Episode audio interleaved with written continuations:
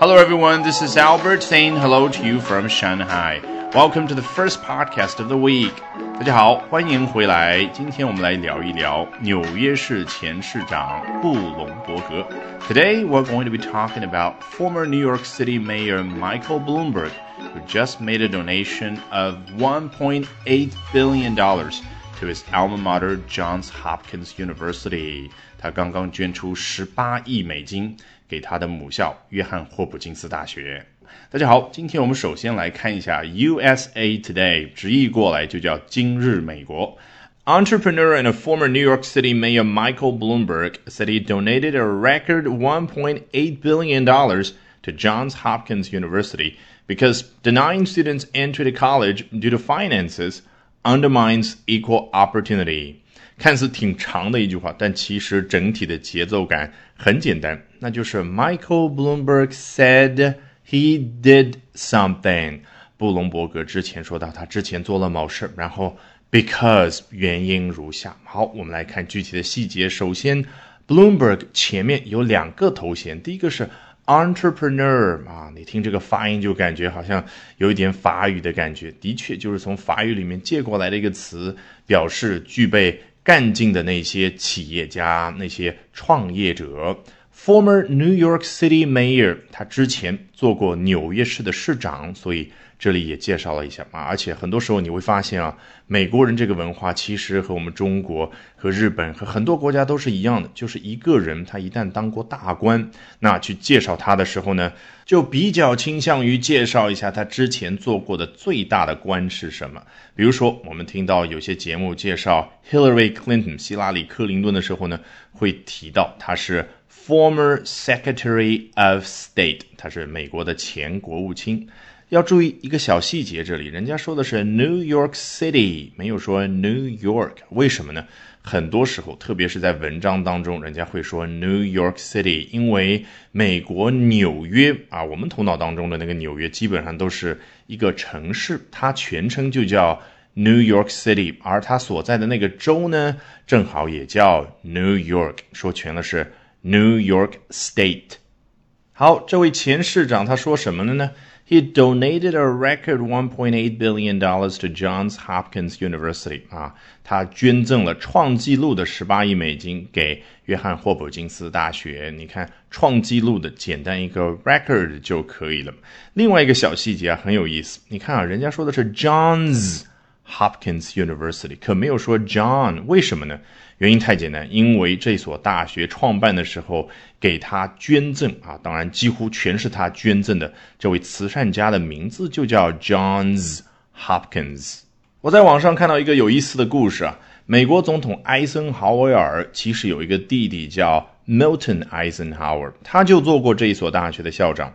有一次呢，他到美国的 Pittsburgh 啊，中文叫比兹堡去参加一个大会，结果主持人啊把他介绍成了是 The President of John Hopkins University 啊，你听出来了，少了一个 s，没有说成 Johns。结果他上台发言第一句怎么说呢？Glad to be here in Pittsburgh，很高兴来到你们匹特堡，没有说 Pittsburgh，什么意思啊？就是把那个 Pittsburgh P I T T 后面那个 S 也省掉了。那现场的人当然就觉得非常的幽默，也明白了他的意思，指责了一下主持人啊，你说错了。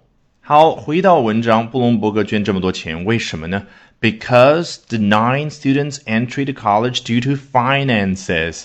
发现没有？说到这，这一长串，其实在头脑里面应该对应一个名词的感觉啊，就相当于 A 或者 B，这就是我所说的大块头名词。它其实说的是什么事儿？就是不让学生们有机会上大学，出于什么样的原因呢？出于 finances 啊，好像是国家财政的感觉。其实用在个人身上，这个 finances 指的就是 money，就是金钱啊，因为。穷家庭的小孩，他没有足够多的钱，这样的原因，所以呢，他就不能够得到上大学的机会。这件事儿怎么样？Undermines equal opportunity，破坏了平等的机会。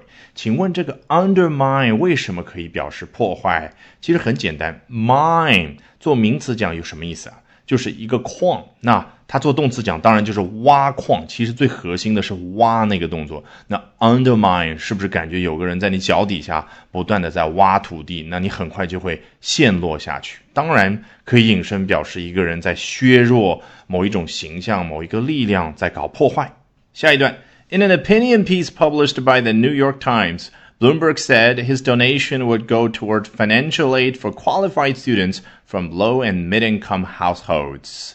在《纽约时报》上面，布隆伯格呢亲自署名写了一篇文章。那这样类型的文章被称作什么呢？叫 opinion piece。这其实是一个比较通俗化的称呼，因为 opinion 就表示一个人的见解、一个人的想法。那 piece 可以代表啊。一篇小文章，一件小东西。那既然说的是报纸，指的当然就是他写的一篇文章。那还有一个正式的称呼叫什么呢？叫 op-ed 啊，全称我把它拼出来，O-P，然后一个小横杠，然后 E-D。其实他说全了是 opinion editorial，但绝大多数时候你听到的、看到的都是。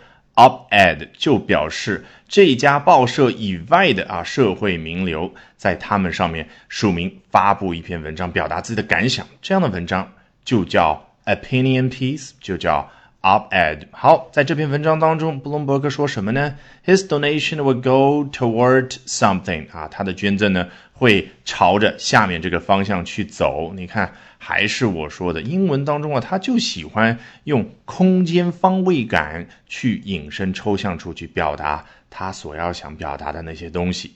字面意思就像我刚刚所说的是朝着某个地方去走，但实际就是什么？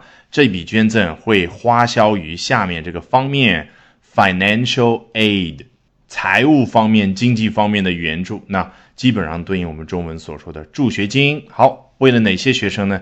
For qualified students from low and mid-income households，当然是为了那些成绩比较好的学生们啊，叫 qualified students，就好像很多方面他们已经 meet qualifications。那这些学生来自于什么样的家庭？Low and mid-income households。你看这个 low 后面一个小横杠还在，就好像要连过去，其实说全了就是 low income and mid-income households。